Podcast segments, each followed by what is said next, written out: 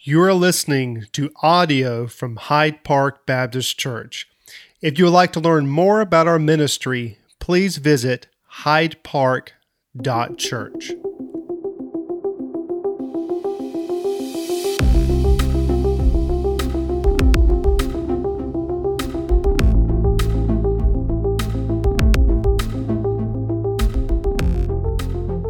Oftentimes, when we when we read some of Paul's letters, we sometimes it looks as though he he kind of runs off on a different tangent, and uh, it seems like he he'll switch topics on you and, and just go a direction that you didn't expect him to go, and that's how it's going to appear on the surface today. But actually, it's going to tie in very closely with what he's been saying up to this point.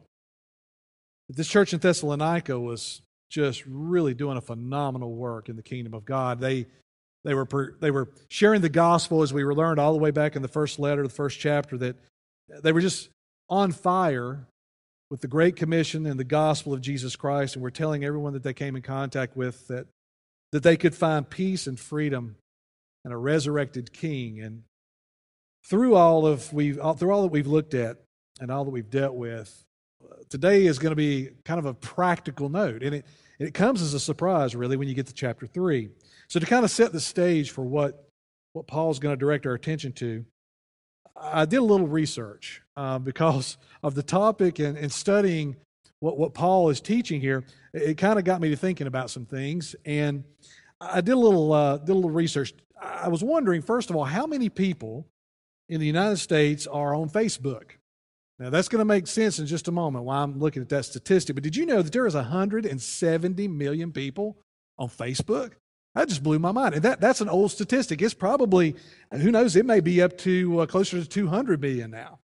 So there's 170 million people that on a daily basis are updating their status, posting pictures, sending messages, checking in on family, friends, and, you know, basically spying and stalking people at random, right? But you don't do that. Y'all, y'all don't do that, I know. But there are those people that I hear that use Facebook for the whole idea of stalking old high school friends, but y'all don't do that. I understand. So I, I got to looking, and, and, come to find out, um, a lot of business owners, if you own a business, you're going to be able to relate to this, are really concerned about how much time their employees are spending on Facebook. Now, we could talk about Instagram and some of the other platforms. I'm only going to focus on Facebook because, well, 170 million people are using it.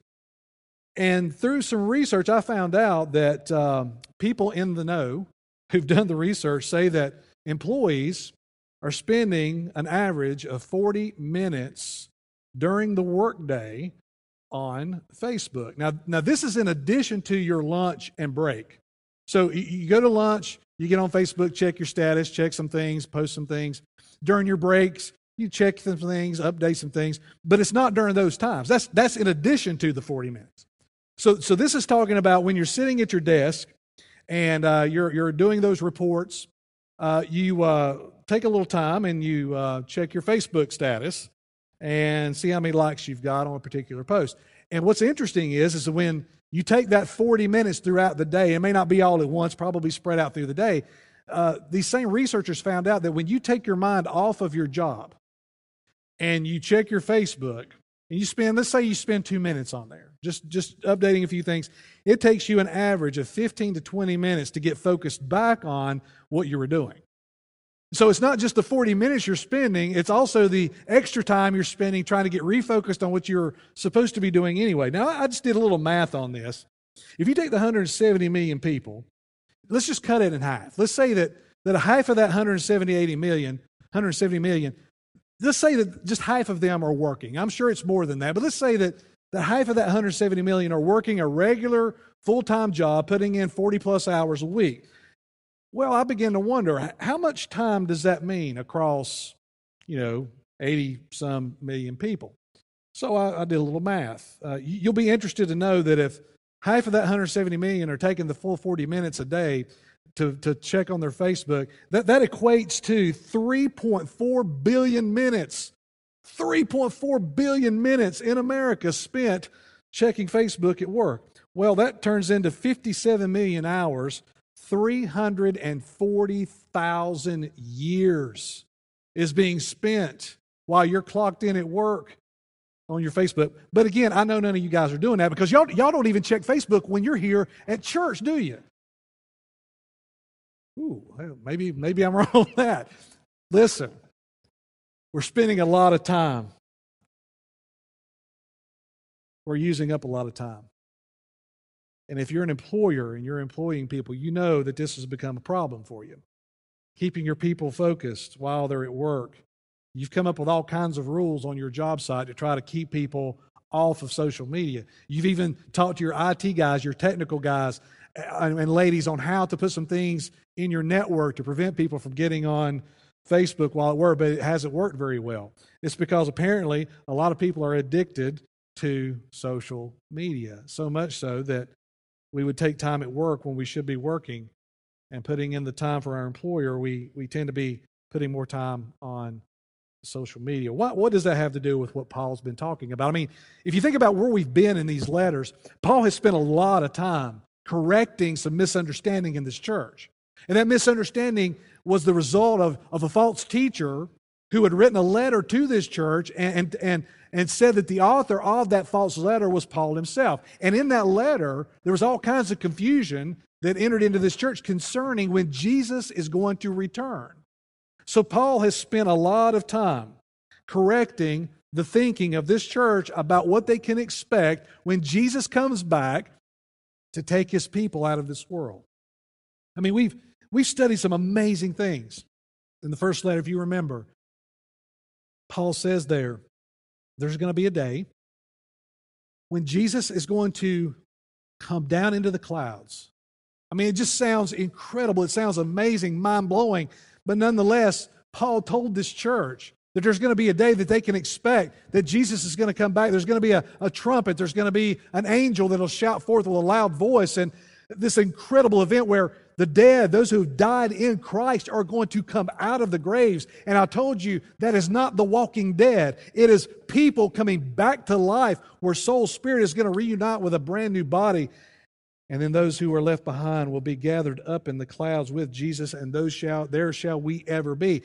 The, the reasoning or what drives that is that when you put your faith in Jesus Christ, you were purchased, you were redeemed, you became part of a family. God is your father, you are his child, and he is going to make sure that you are in his presence for all eternity, whether that be through the grave or whether that be through this miraculous event that Paul describes.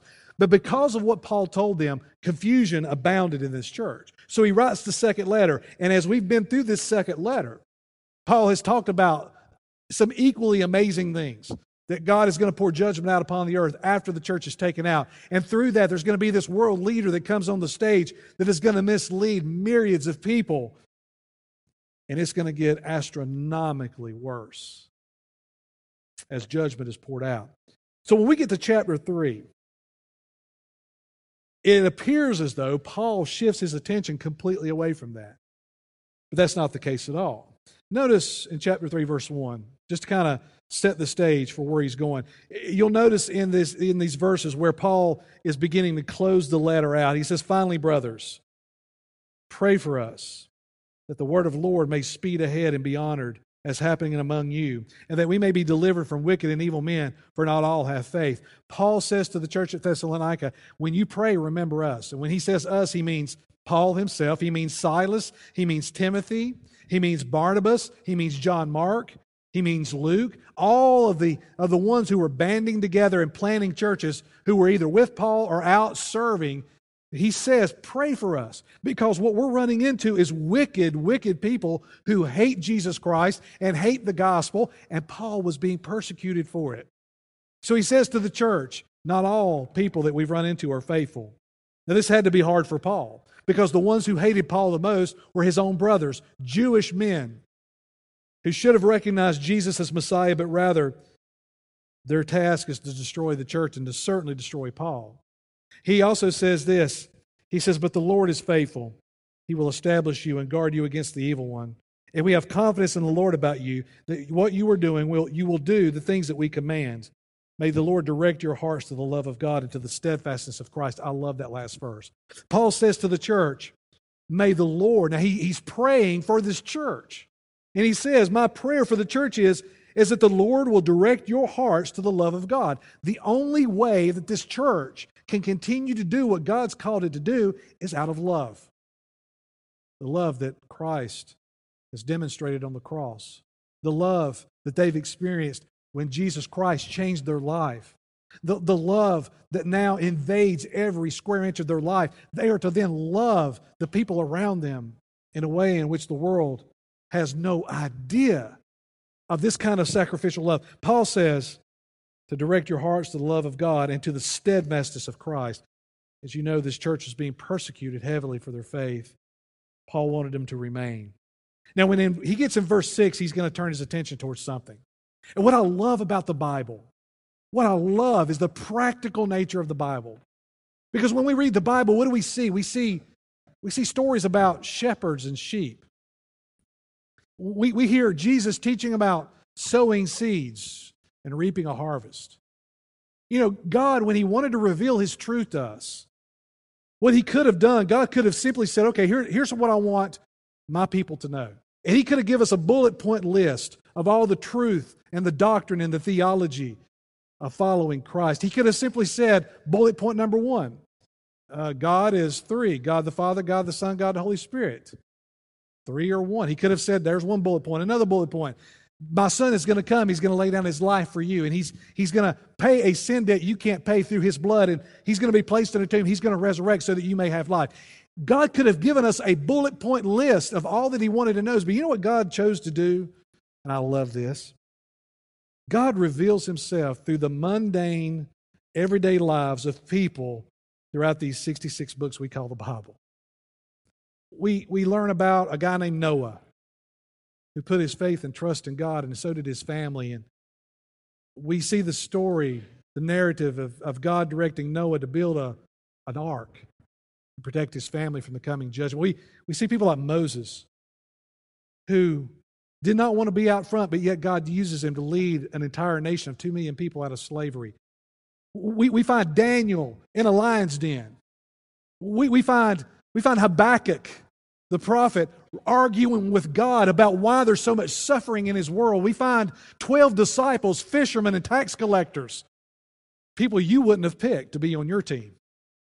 We, we find those 12 living out their life with this man named Jesus and all of their failures and their mistakes and the good moments and bad moments. What do we find in Scripture? We find people's lives in the mundane, the everyday, and it's in those places we find the God of this universe and his plan to redeem humanity.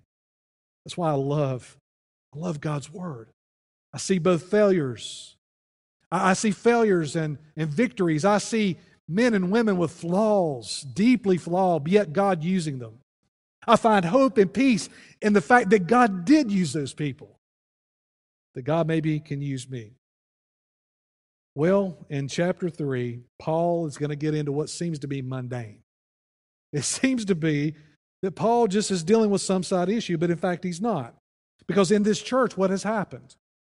Because of all the teaching that they've received, both good and bad, there's a segment of the church in Thessalonica that simply quit working. They, they, they, they just quit. They were expecting Jesus to come at any point, so they reasoned in their mind that what point is me what point is there for me to, to work a job, support my family, earn an income, if Jesus is going to come back, why don't we just all quit and just kind of hang out and wait, right?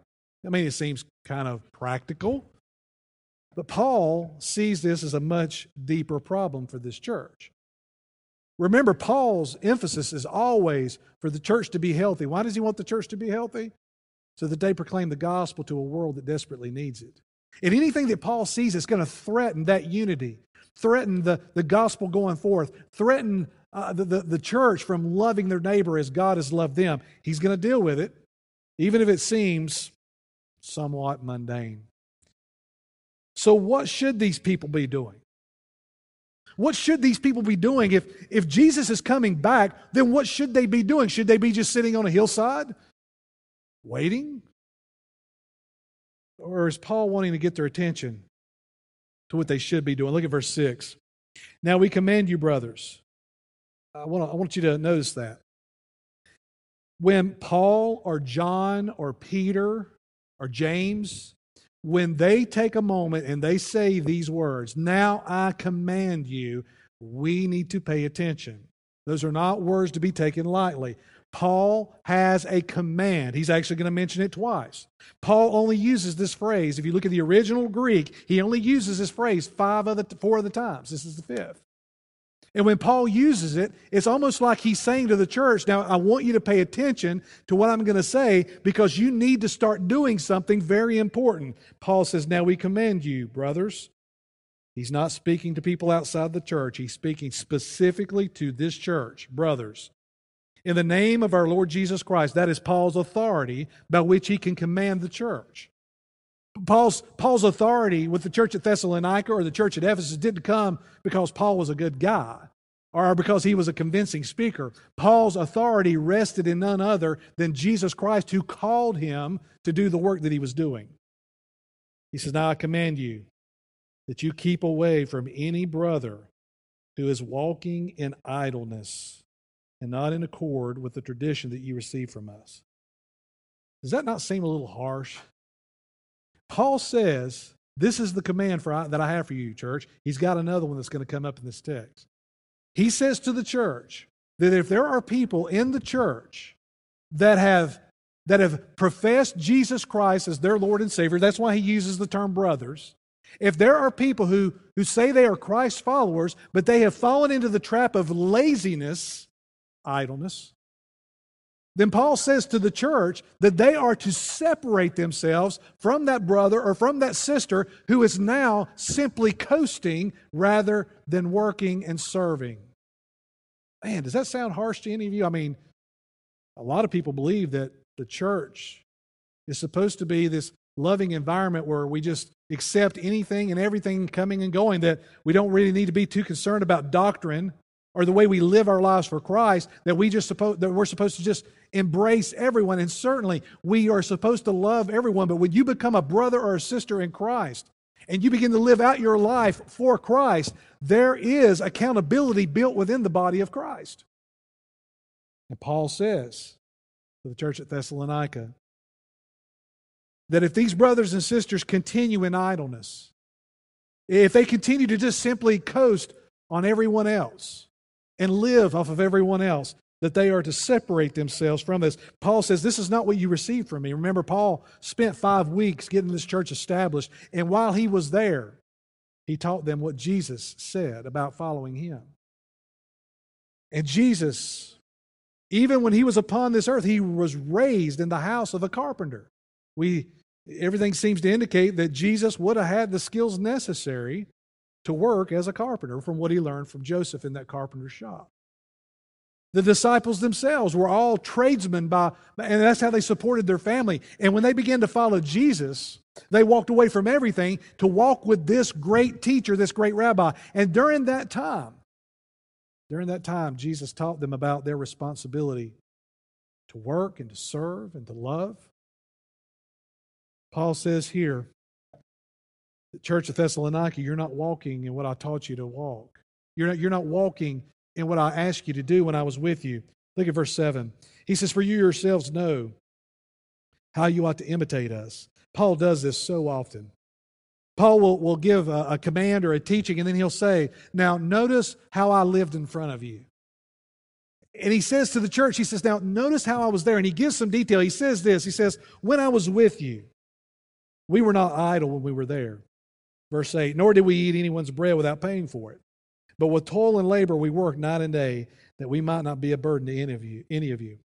Paul says, not only do I want to remind you of what I taught you, I want to remind you of how I lived. And, and as I live this out in front of you, I want you to imitate me as I follow Christ because I see that in the church you're beginning to slip into laziness and idleness. Paul says that while he was there, he worked night and day. So at the same time, he's teaching the people, discipling, proclaiming the gospel, getting a church established. He's also working at making tents. We know that Paul was a tent maker, that's how he supported himself. And he says to the church, When I was there, did you see me laying around? Did you see me at idle? Did you see me in laziness? No, you saw me busy about the work that God had called me to do. And, church, what I want you to do is I want you to imitate me because the gospel is in play here. What do you think Paul would say to this church? Please don't slip off into idleness. Please separate yourself from those who are. Here's why. If you remember in the first chapter, of the first letter, Paul gives this church a great commendation for the fact that they are actively telling people about Jesus. That where Paul goes on his missionary journeys, he's running into people that have come to faith in Christ through the church at Thessalonica. Paul doesn't want that to end. And what he sees here is if this church begins to follow this model of laziness, that they're going to get into a place where they just fall by the wayside, no longer bring Jesus up, never disciple anyone, never fulfill the Great Commission. See, for Paul, for Paul, he sees the possibility of this church completely losing their witness and the influence that they've got in their community. Notice what he says here. He says that he did this, they worked day and night that they may not be a burden to any of you. Apparently, some of these who were in laziness were becoming a burden for the rest of the church. And the church is trying to figure out how do we deal with this? Part of the church is working hard, supporting themselves, while another part of the church is simply latching on to them and reaping the benefits without doing anything to contribute. Paul says, in verse 9. It is not because we do not have that right. Paul says, I have the right to request of you to support me and my fellow brothers in the ministry. I have that right. And as a fact, he did do that, the church at Corinth. If you go back and look at that letter, Paul was allowing that church to support him financially. He says to this church, I have the right to this, this, do this, but I'm not going to. Why? Well, I think one reason was, was because this church was impoverished. They were very poor.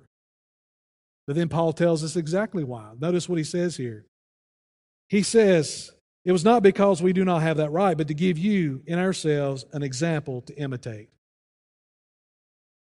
Paul was looking for Jesus to return, just like the church at Thessalonica was.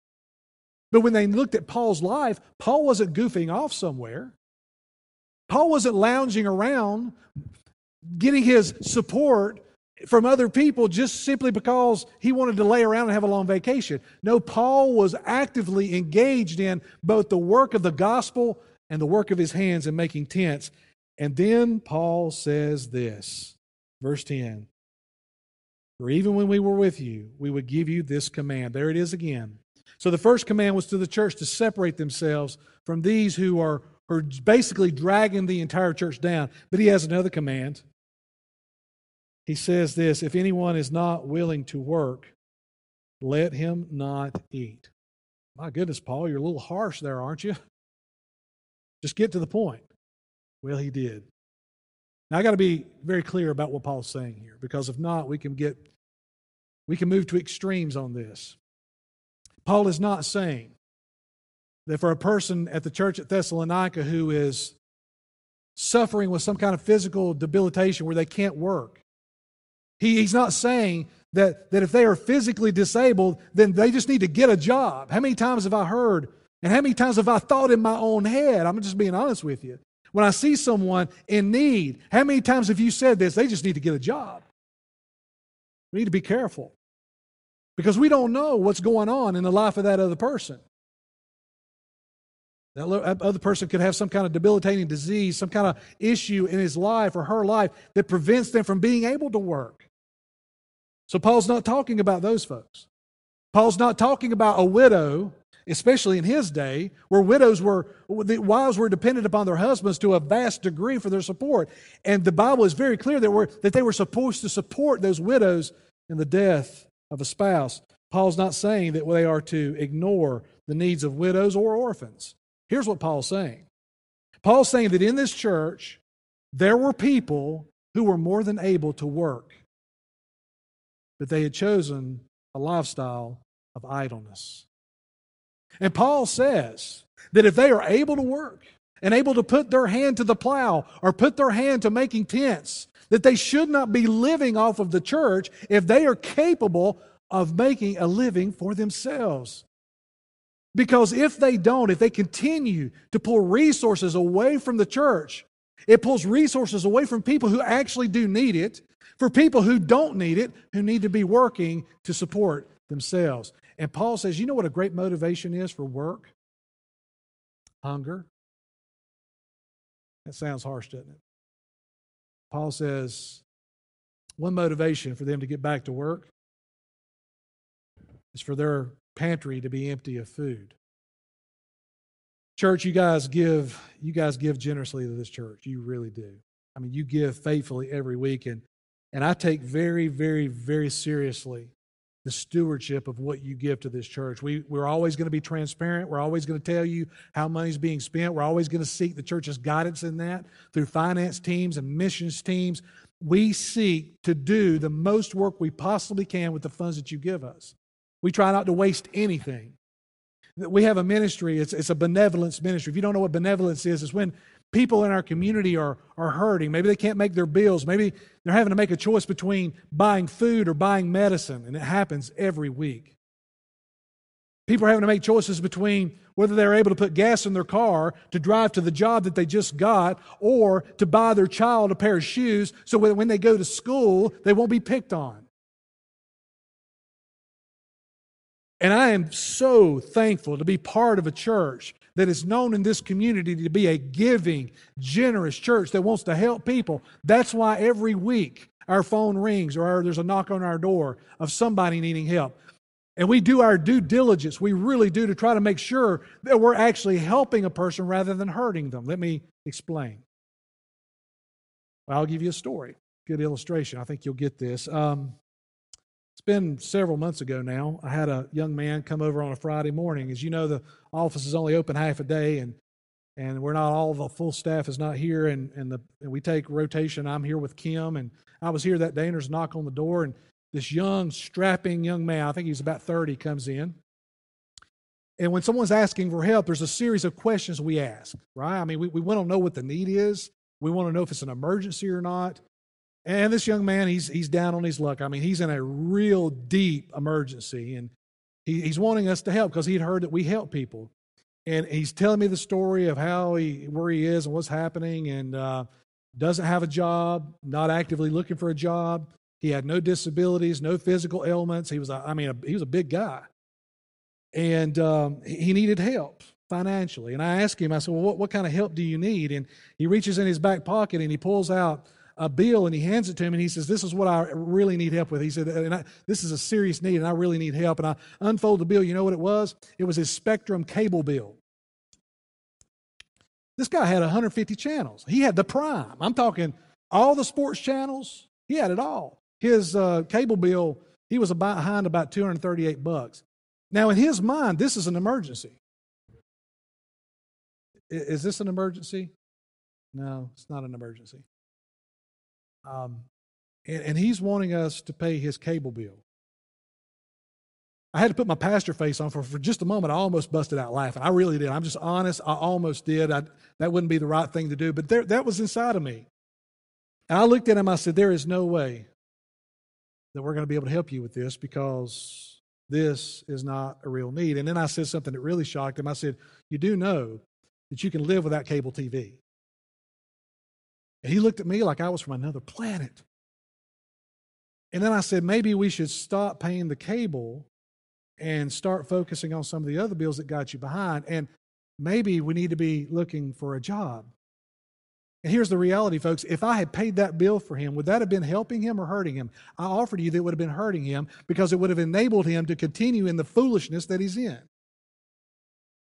I would say to you that when he gets hungry and when he runs out of cable and when his cell phone's turned off, all of a sudden, I believe, I really believe this, that work is going to become a priority.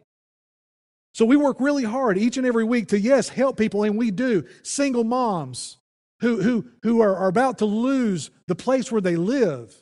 And if you know anything about Robeson County right now, we're in deep, deep trouble on rentals.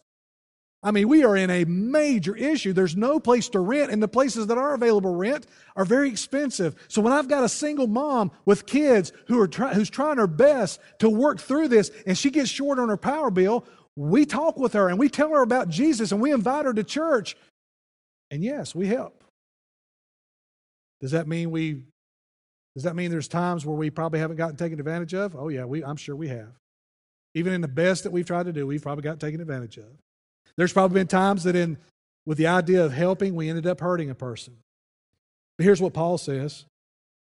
He says that for those who are able, they should be working and supporting themselves.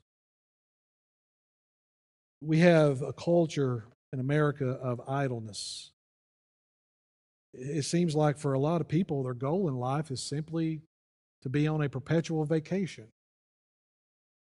The idea of hard work is becoming foreign, not only in our community, across our country. So, for the disciple of Christ, how, do we, how should we be thinking about work? I mean, does the Bible have anything to say about your labor, your work? Absolutely, it does. Did you know that the first few verses of the Bible has God working? At the very beginning. What is God doing? Well, God is hanging the stars, creating the moon and the sun. He's, he's forming the earth and placing the water and the mountains and the animals. And he does that for six days. And then what does he do on the seventh? He stops. Now, it's not that God needed rest. I mean, don't think for a moment that God was tired. God doesn't get tired. If he got tired, he wouldn't be God. But, but God stops because he wants us to also stop. That we work hard and then we stop. But also in that Genesis account, we see God making humanity. What, is, what does God do? God places them in a garden. And in that garden, they have a responsibility to work that garden. So if you begin, if you're thinking that, that work is the result of the fall. It's not. Adam was working before the fall. He was working in the garden of God, keeping it and, and taking care of it. But it was after the fall that work got extremely hard. They were kicked out of the garden. They had to go into the fields and work. And in those fields, the ground was dry and cracked. Briars and weeds began to come up in the crops. It got extremely difficult. But work was not the curse. Hardness, the difficulty of it, is what became of the fall, what came out of the fall. Paul says this in the letter to Colossians, Colossians chapter 3. He says to let everything that you do be it done unto the Lord. In other words, Christians, let me, let me say this to you that when you punch your clock, when you punch in at work, or when you show up on time to do your job, you have made a commitment to that employer to do a job. And everything that you do, whether you're teaching third graders, whether you're sitting at a computer, whether you're out here uh, digging a ditch for the city, Paul says that every bit of that is a work of worship and honor back to God. So, worship is not just what we do here when we sing songs, when we hear a sermon. Work is the process by which we are working in the world because God was that first one who introduced work in the world in those six days. And then He created us in His image with the ability to work and to give back and to contribute. And did you know, person who's caught in idleness, did you know that you can find satisfaction in work? Yeah, I know that sounds odd.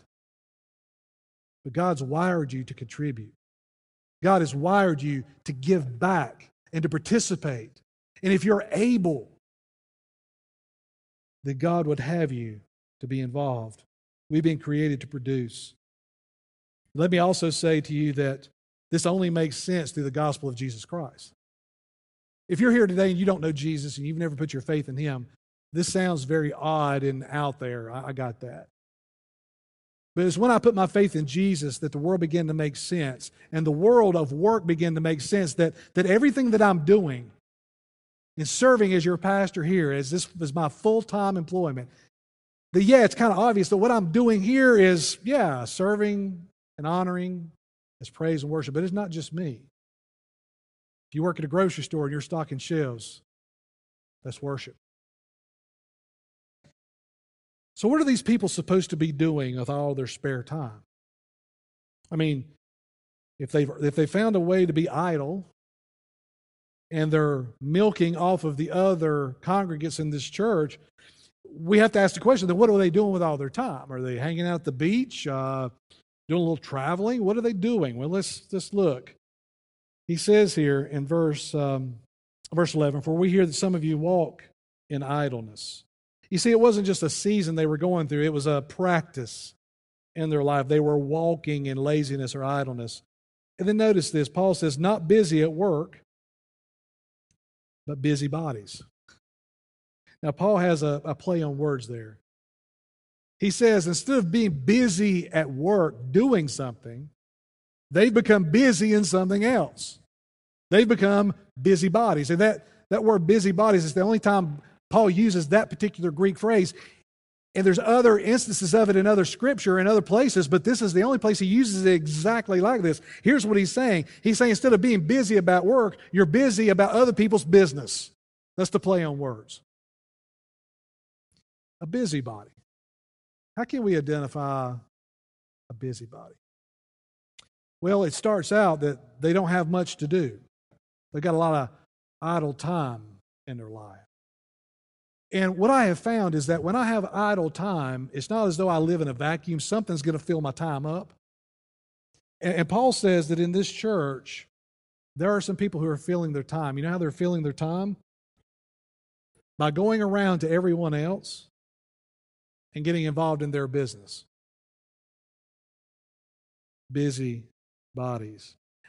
One way you can identify them is first of all, they have a lot of free time. The second way you can identify them is the first words that come out of their mouth when they come to you. You're busy, right? You're, you're working. You're at work and you're doing your job. And this person will come up, and here's how you can identify them. They come up to you, and this is the first words that come out of their mouth Have you heard about so and so? Check the box. Okay? Here's your response, disciple of Christ. I don't have time to deal with other people's business. I got this project due. Have a nice day. They're busy about everybody else's business. They, they're, they're not satisfied unless they're stirring something up. They're not satisfied unless they've got the latest, greatest news, and their job is to simply gossip about it because that's all they've got to do. Paul says these are people that the church is going to have to separate from. Because if the whole church goes down this path, nobody's going to be about the work that God has set apart for them. And then Paul says this, verse 12. Now, such persons we command. There that phrase is again. So we've had it three times now, just a few verses. He commands the church to separate from those who have been caught in laziness because it was going to destroy the church. The second time he says to, the, to those who have been caught in laziness, look, if you don't work, you don't eat. And then the third is, notice this, he says, to the church, we command and encourage in the Lord Jesus Christ to do their work quietly and earn their own living. Paul can never be accused of not being practical. Paul says to the church leaders there at Thessalonica, here's what you do. He didn't give some long set of paragraphs on what they need to do. Paul says to the church leaders, go to these people, tell them to get to work, and tell them to live out their life quietly. Quietly. Not tearing down other people. Not, not, not when, when you hear that juicy piece of information, you know how it feels, right? You get that juicy piece of information about the latest gossip, and it's early. You caught it early. You're the first one to hear about it. You're pretty certain that nobody else knows in your office. So what do you do? You have a choice. You've got the choice to make. Either you turn your attention back to the work that you've got to do for your employer, or you get up from your desk or go out of your classroom with the sole purpose of telling that juicy bit of information. Guess what you just did? You've aligned yourself with what Paul describes as a busybody. Keep your focus on your work. Every time you punch in, you know what you're saying to your employer? You're saying to your employer, I'm going to let my yes be yes and my no be no. What does that mean? You remember Jesus in the Sermon on the Mount he said, Don't take oaths lightly. You took an oath to your employer. You know what that oath was?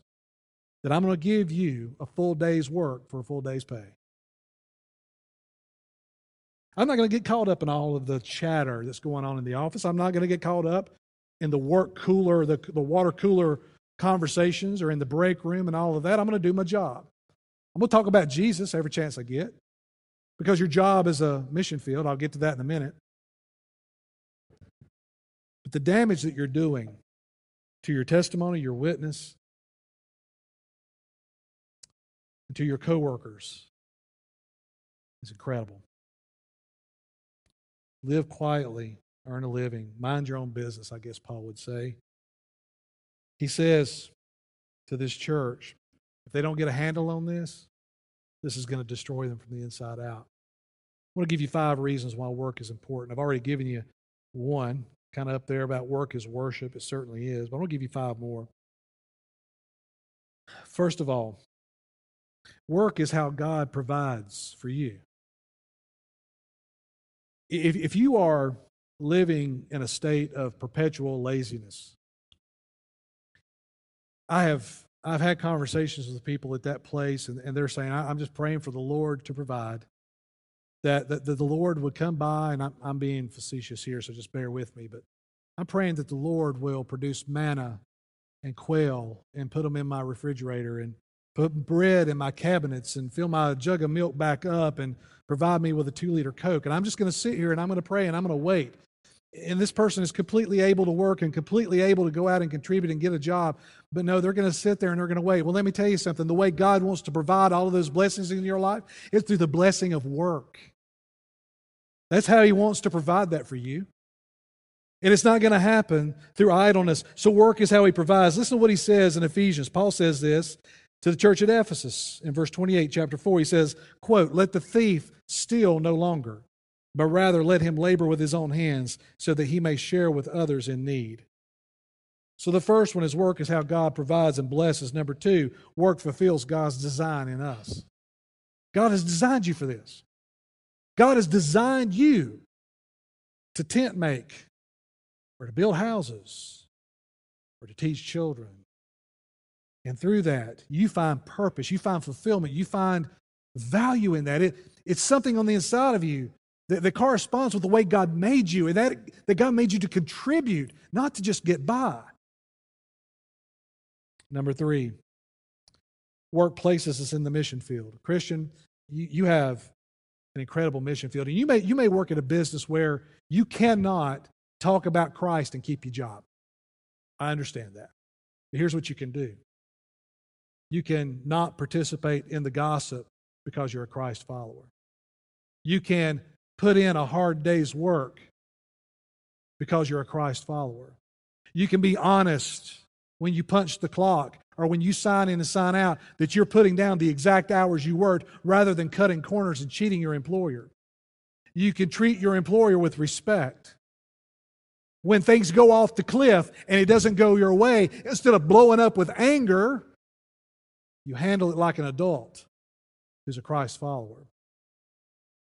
And I promise you that if you will live out honesty and integrity and character among your job site, people will come to you after the job is over and want to know what it is about you. Out of nowhere, people will be coming to you with their problems at the break side in the lunchroom saying, Hey, I've got somebody going through cancer. I, I know you go to church and, and I see that, that following Jesus makes a difference in your life. Would you pray for them? I promise you, if you'll live out your faith through honesty, integrity, and character, the mission field will open wide open for you. Number four, work focuses our attention. There's an old saying, and I know you've you've heard it before, and I've said it before, and my grandmother said it to me often. She said, uh, "Idle hands is a devil's workshop." What that means is, is that if we've got a lot of time on our hands, we're not focused on something, I promise you, the forces of darkness will put some things in your path for you to engage in. In this church, it was gossip. For you, it could be 40 minutes on Facebook while you're clocked in. Focus your attention on what you've committed to do. Be a faithful follower of Christ on your job site. And then, number five, and the final one, Work teaches us submission to someone else. I know we don't like this topic. I know, I know we don't like it. Submission. My wife and I are trying to teach our kids and prepare them to be good employees someday. And to teach them to be good employees, good husband, good wives, you're going to have to come to this place where you recognize the world is not about you. You're going to have to come to the realization that when you take on a job, you have a boss. And that boss has a right to look at you and tell you what to do. And your response to that is, Yes, sir, yes, ma'am, I'll get it done. When you took on that job, you didn't take on a place where you get the vote and determine what's best for the company. You're an employee. You may have that role, you may not. But if you don't, don't act as though you do. You're not the boss, you're the employee. If you're the boss, then be a godly boss. Treat your people with respect. Tell them what you expect of them. But here's the thing work teaches us about submitting to someone. And I promise you, if I've got a Christian that cannot submit to their boss, I'll also show you a Christian who's not in submission to God. The two go hand in hand. It's just playing itself out on the job site. And at the same time you're acting that way, you are killing your testimony. You are killing your witness. You're killing the responsibility, the opportunity to have influence in the lives of other people because of how you're acting at work. So, what kind of time of commitment do we have for a sermon like this? Well, as our worship team comes down, a couple things. One, maybe you're the one who's always stirring up things in the office. But you name the name of Christ, and people look at you, they know you're part of this church, but yet you are causing some incredible division in that office.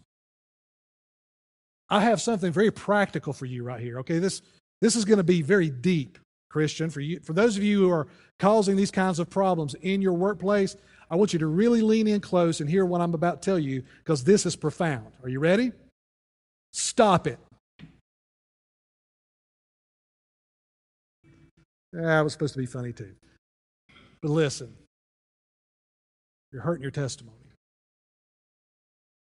And I think it's time that um, we get along with Christ and ask Him what He expects of us on our job site. And I know, I know that here today we have some lost people here today. I know you've not put your faith in Jesus. You're never going to be able to understand your purpose on this earth, in your job, in your career, in your college degree that you're pursuing. You're never going to be able to get your arms around what God wants to do with that until you submit to Him and put your faith in Jesus Christ. The blood that He shed for you, the empty tomb, all of that you will not be able to fulfill your purpose. You could be the most wealthy person on earth. You could have a billion dollars plus. You could be the next owner of Facebook itself. And if you miss Jesus, you've missed it all. You've missed it all. Father in heaven, during this moment in time of commitment, I pray, Father, that for the disciples in this room, they would look inwardly at just how they're acting on their job site. Or maybe maybe they've been able to excuse away for some time now why they shouldn't even be working. But Father, if they're able, I pray that you would bring them to this place that they understand that you've created them for this. Father, if if some of our people here at Hyde Park are known on their job side as the one who is the busybody, I pray, Father, that you would bring conviction into their heart. Father, we've all ran with that juicy piece of information. We've all been guilty at times of gossip. But Father, that's not your plan for our life, and it brings great harm to the church and to our testimony. So, Father, I pray that there be people who be willing to seek your forgiveness. For the lost person, may they see that their purpose will never be lived out in this life until they start with you in submission to you. We ask all this in Christ's name. Amen. Thank you for tuning in to this week's sermon. For more information about Hyde Park Baptist Church, please check out our website, hydepark.church, or on social media on Facebook and Instagram at Hyde Park Baptist.